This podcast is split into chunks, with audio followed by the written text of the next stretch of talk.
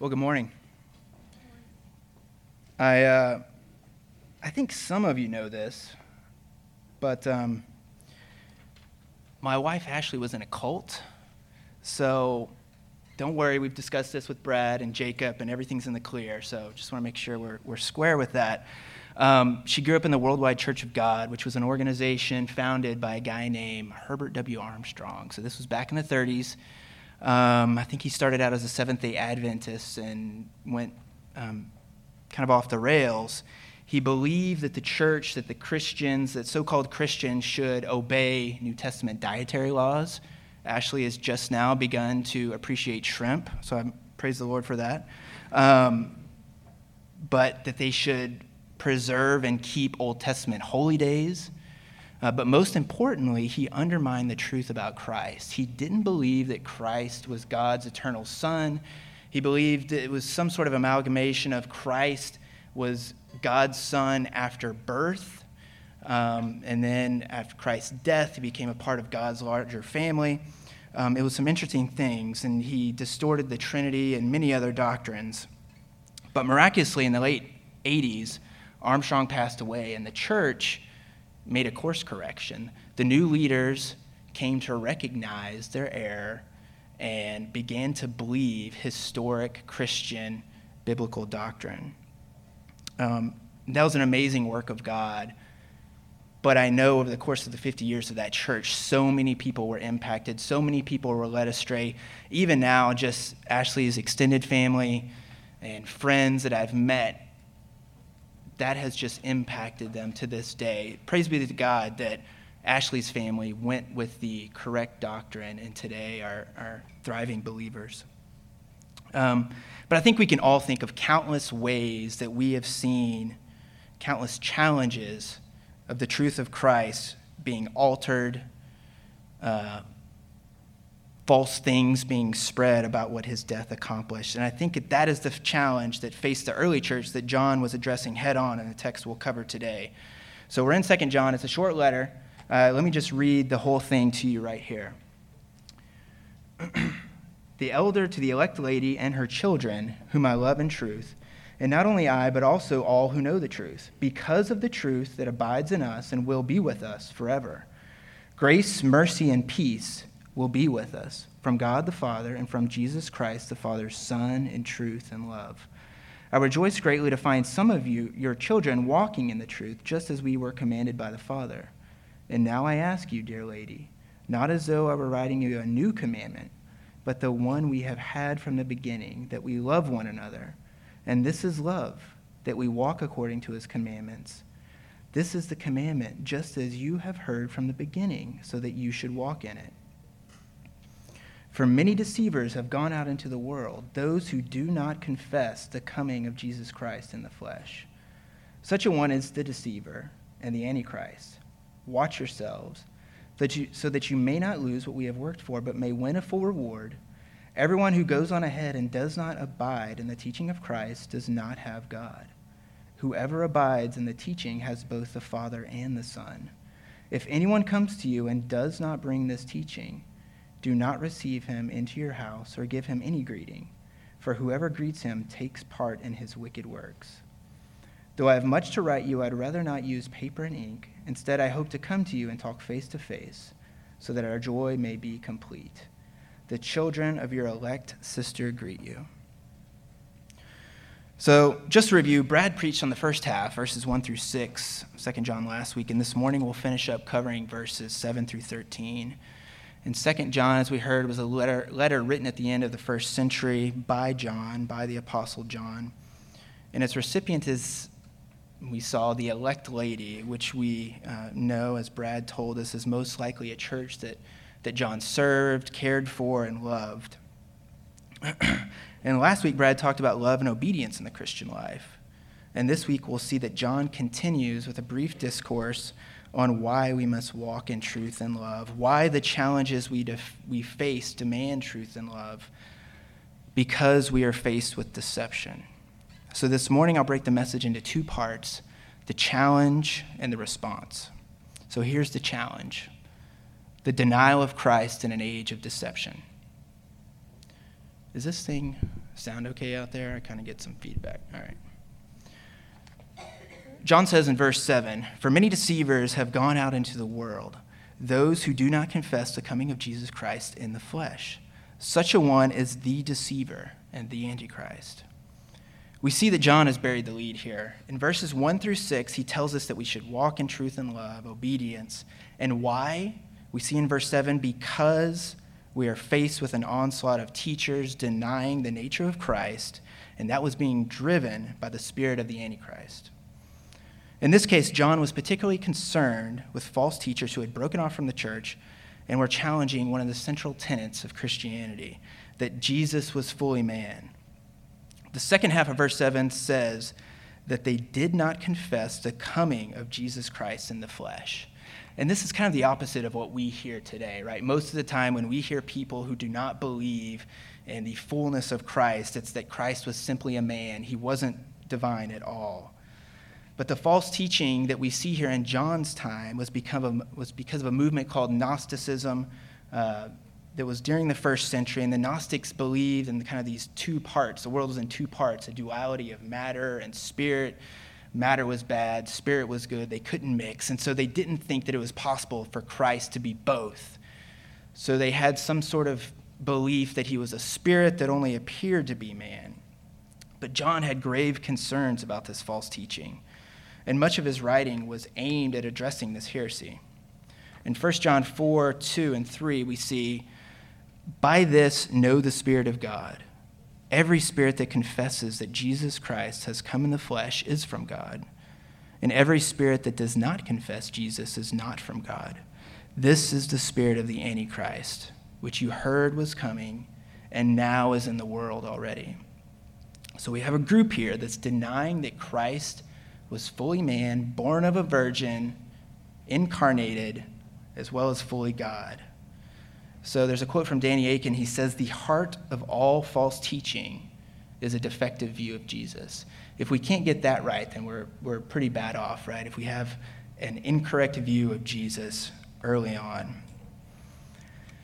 But here's the truth that, about Christ that John was teaching to the early church. Here's what he was trying to spread. In John, the gospel according to John, in verse 1, chapter 1, he says, In the beginning was the Word, and the Word was with God, and the Word was God. And in verse 14, the Word became flesh and dwelt among us. So Christ was both fully man and fully God, and to deny any part of that is to deny Christianity itself. He had to be fully man in order to live a sinless life and be the perfect sacrifice for us. Romans 5:18 says, so, one act of righteousness, that is, Christ living his sinless life and being sacrificed on the cross, leads to the justification and life for all men. And Christ also had to be fully God to take on that full weight of all that sin of all those who believe in him. Colossians 1:19 says, "For in him all the fullness of God was pleased to dwell." So this is truth just to make it clear and leave no doubt what we believe here. Jesus was truth. Jesus is truth. He is fully God, fully man. He lived a perfect life and died on the cross as our substitute. We are accountable to God and should be punished for our sins, but he was punished instead. And that is truth. That is what the Bible tells us, and that's what Christians have always historically believed. So if you're not familiar with that, if this sounds crazy to you, if you don't understand, or if you have questions, we would love to talk to you. Come find me, Jacob, Brad, anyone else you've seen up here, and we'd love to talk with you more about that. I think it's also important here to point out, um, as I kind of foreshadowed, that the early church had a clear understanding of the divinity and humanity of Christ, and the apostles were teaching that truth. It's another deception propagated by the deceiver that the true nature of Christ was something settled, settled upon hundreds of years later. Um, that's something out of the Da Vinci Code. That's not, that's not truth. We can see here that John and the early church clearly understood the nature of Christ, and they were fighting for that truth. But we shouldn't be surprised when that's challenged, and challenges to the nature of Christ arise. He, Christ himself foretold this in Mark 13. He says, For false Christs, false prophets will arise and perform signs and wonders to lead astray, if possible, the elect. But be on guard. I have told you all these things beforehand. We should expect to be continually challenged and questioned because, as John has just says, we live in an age where deceivers have gone out into the world. And such a one is the deceiver and the Antichrist. So we see here that with the Gnostics and others propagating false beliefs, false doctrine, this was not a case of just poor interpretation, a misunderstanding. This is an orchestrated assault on the truth that is carried out by deceivers in the spirit of the Antichrist. And John had given us this warning before in 1 John 2 18. He said, Children, it's the last hour. And as you have heard, the Antichrist is coming. So now many Antichrists have come. Therefore, we know that it's the last hour. So we can think of this as being in a state of already but not yet. The Antichrist is not here. That is the man of lawlessness described in Second Thessalonians who will rise up near the end and attack the church. So he is not yet here. But already there are those the deceivers who are already working here in his spirit, in the spirit of the Antichrist, to undermine and redefine truth and to lead us astray. In this text, the deceivers are attacking the truth that Jesus didn't come in the flesh. And today we've seen the truth of Jesus distorted over and over again. We all do. We hear that he was just a good moral teacher, but not God. He didn't actually die on the cross. We can't trust what the Bible says about him. The Bible isn't true uh, that his death really isn't sufficient to cover our sins. And not only that, but I would say in our day, we just don't face these direct assaults on the truth of Christ, but we deal with something even more insidious and erosive. Today, our culture questions if truth itself can even be known.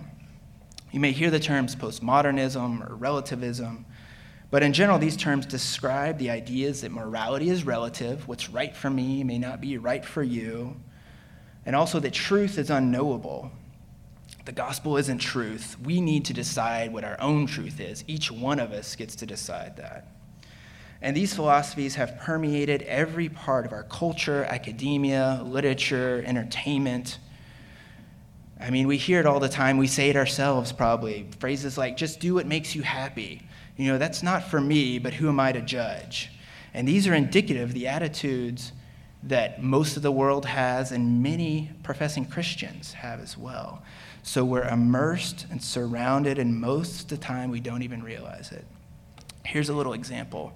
Um, hopefully, will resonate with those with young kids. Um, when Grayson was about three, he was watching a show called Chuck the Truck. So if you're familiar with Chuck, he's a little dump truck, you know, has a little dump truck family. Um, and one day, Chuck went out. He fell in with the, you know, the, the bad apples, the bad kids. And at the end of the show, when they're going to teach the life lesson that the kid needs to pick up, um, the mom says to Chuck, Chuck, next time you just need to listen to your heart. And I remember jumping up and turning that off and saying, No, Grayson, you listen to me. Because I listen to God. Um, can you imagine a mom 200 years ago telling her son, You just need to be happy, just follow your heart? No, they'd say, Get out to the fields and work. Um, so that's just to illustrate that every day, these little things, our kids are seeing it, we're seeing it.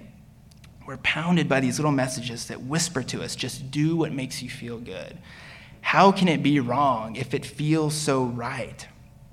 Things are different now. It's not the way it used to be. We just need to find our true self. Um, so we're like a seawall. We're just pounded every day. And if we have a crack or if our foundation doesn't go deep enough, the water, that deception in this world, will enter in and erode our confidence in Christ and break us apart. So we have to be able to put today's current events, our culture, the rapidly shifting morality in a biblical context. Otherwise, we're going to begin to think that things like avocado toast and CrossFit and our body image have a bigger impact on our lives than the gospel.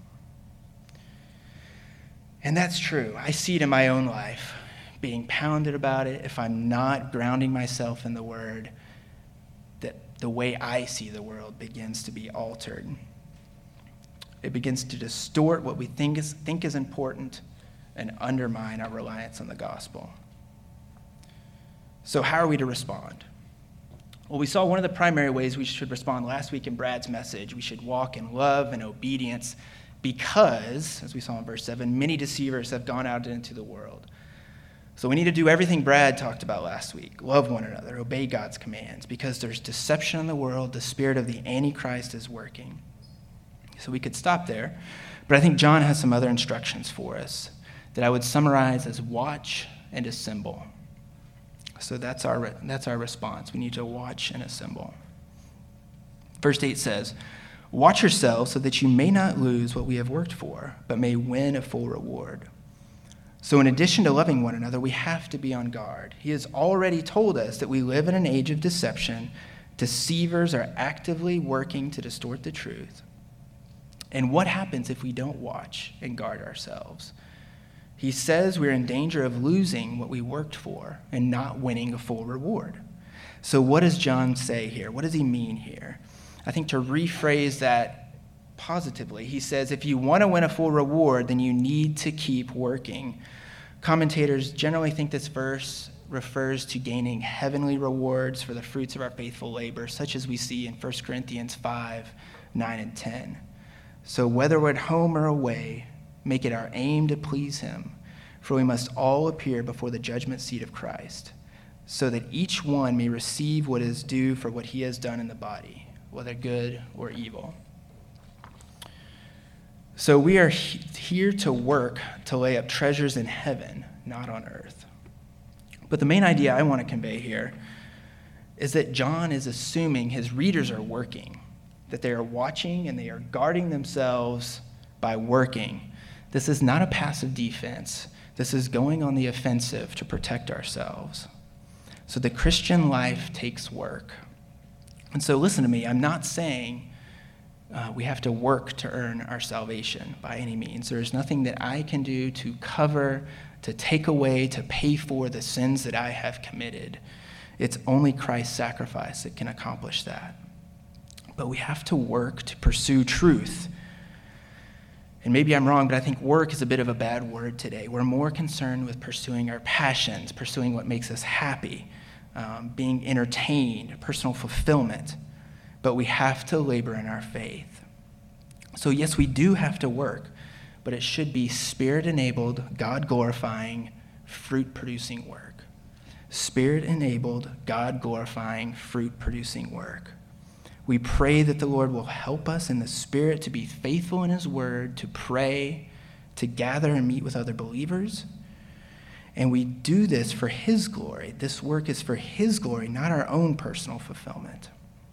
And after some time, when we look back, we should be able to see how the Lord has changed us and how He has been producing fruit in our lives.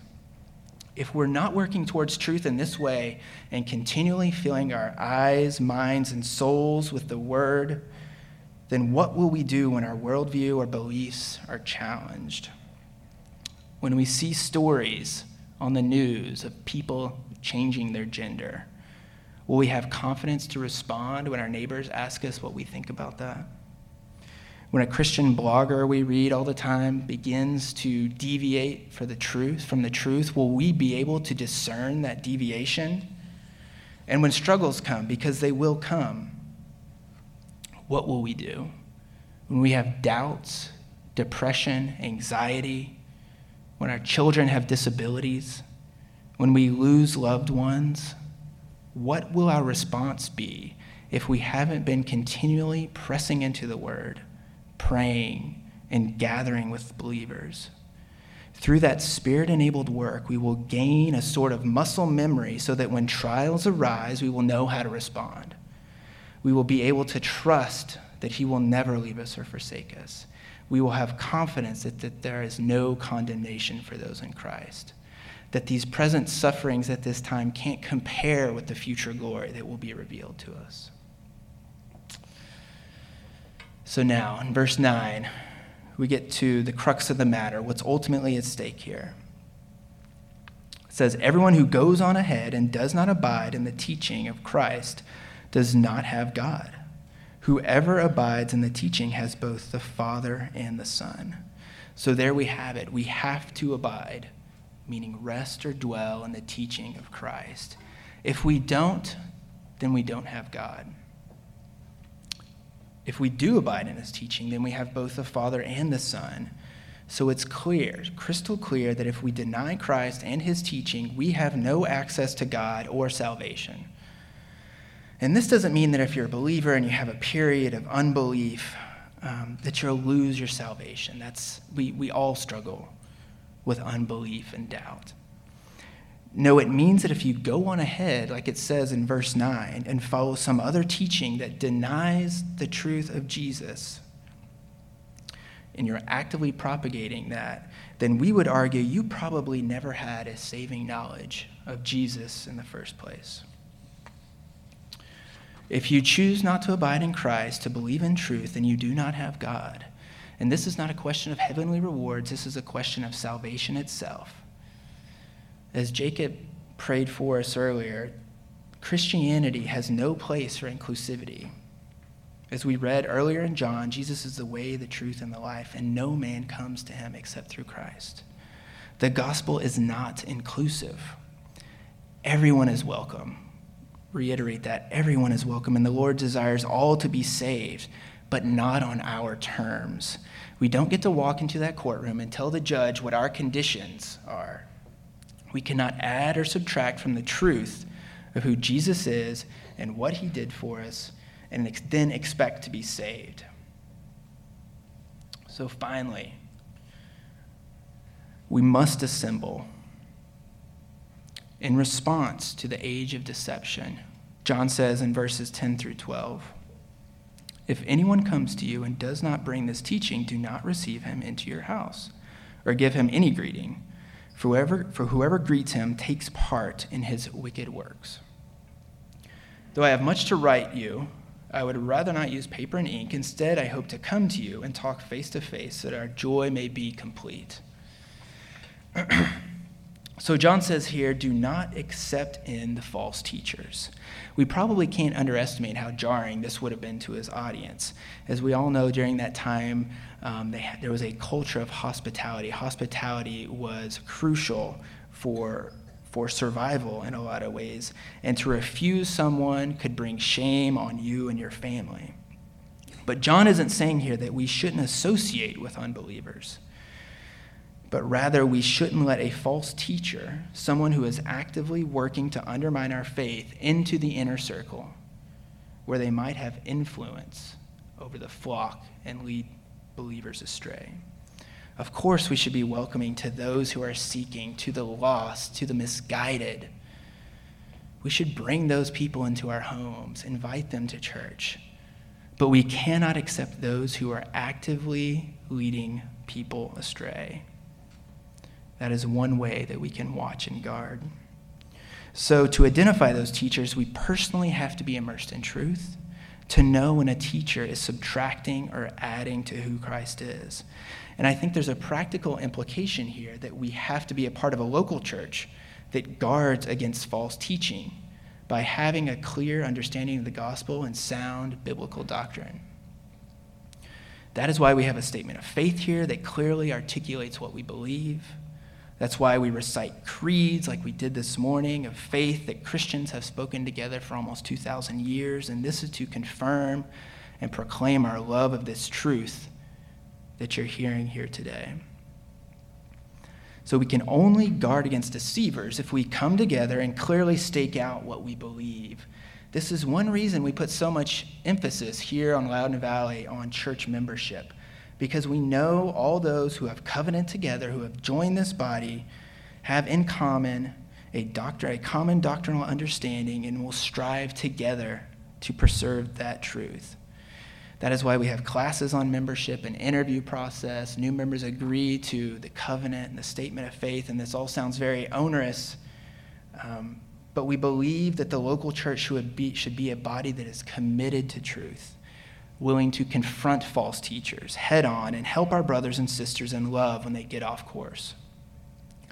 So, if you're not a member of a local church, we would encourage you to join one and try to identify a church that has elders or leaders shepherding it and members willing to help hold each other accountable. We strive for that, I'm sure, imperfectly, but we, but we strive. It's our goal. If the church is not willing to tackle error, then we get a situation that John is discussing here. Brothers who were a part of the church and were thought to be faithful believers broke off. They went off track. He said they went on ahead and began deceiving and dividing the body. And a seemingly small deviation in doctrine early on can spiral out of control if not addressed. For example, if you're flying a plane, stay with me here, I think this will be good. If you're flying a plane, one degree error in your heading at departure will put you off course one mile for every 60 you travel. so if you're aiming to go to Dallas, if you're going from Dulles to Dallas, Washington Dulles to Dallas, a one degree error departure will get you probably into Plano. That's not that big, big of a difference. If you haven't been there, it's pretty much the same thing. You're not, not missing much.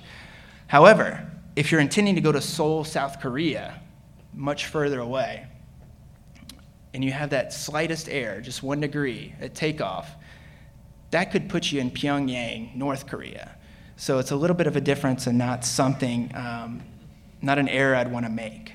And so that's just to illustrate that the longer that error and false teaching are allowed to be carried on, allowed to propagate, allowed to fester, the bigger impact that they will have. So let's avoid going off course and help each other stay focused on the truth. We have to reason with, with one another on doctrine, on the difficult issues of our day, and discuss them in love with an understanding that we are covenanted together here under the lordship of Christ and under the authority of Scripture. And verse 12 speaks to this as well. John says, Though I have much to write to you, I would rather not use paper and ink. Instead, I hope to come to you and talk face to face so that our joy may be complete. By meeting together, we make our joy complete. We can't be isolated. We already talked about the importance of church membership, but we come together not just to participate in what we're doing here on Sunday mornings. That is important. But we also come together to share in our victories, our burdens, to encourage one another, to lovingly correct one another. The people that you see sitting around you right now, the members of this church, are those who God has given us to advance his kingdom. So love them. Take the time to have each other in your homes, care for each other. And I think John's brought us full circle here if we're going to guard against those who seek to undermine the truth of who Jesus is and what he did, then we have to pursue both truth and love. We cannot survive as believers or a church without both. As one commentator says, if you have truth without love or love without truth, then you do not have the church. So let us go out from here today in love for one another committed to the glorious truth of who Christ is and what he did for us. Amen. Let's pray. Lord, thank you so much for this body of believers you have gathered, for your word that clearly points us to Christ and to his sacrifice, and that we are all sinners in need of that sacrifice to cover us. Help us to be a body that is committed to both truth and love and bold and going out and proclaiming that to the world. It's in Jesus' name we pray. Amen.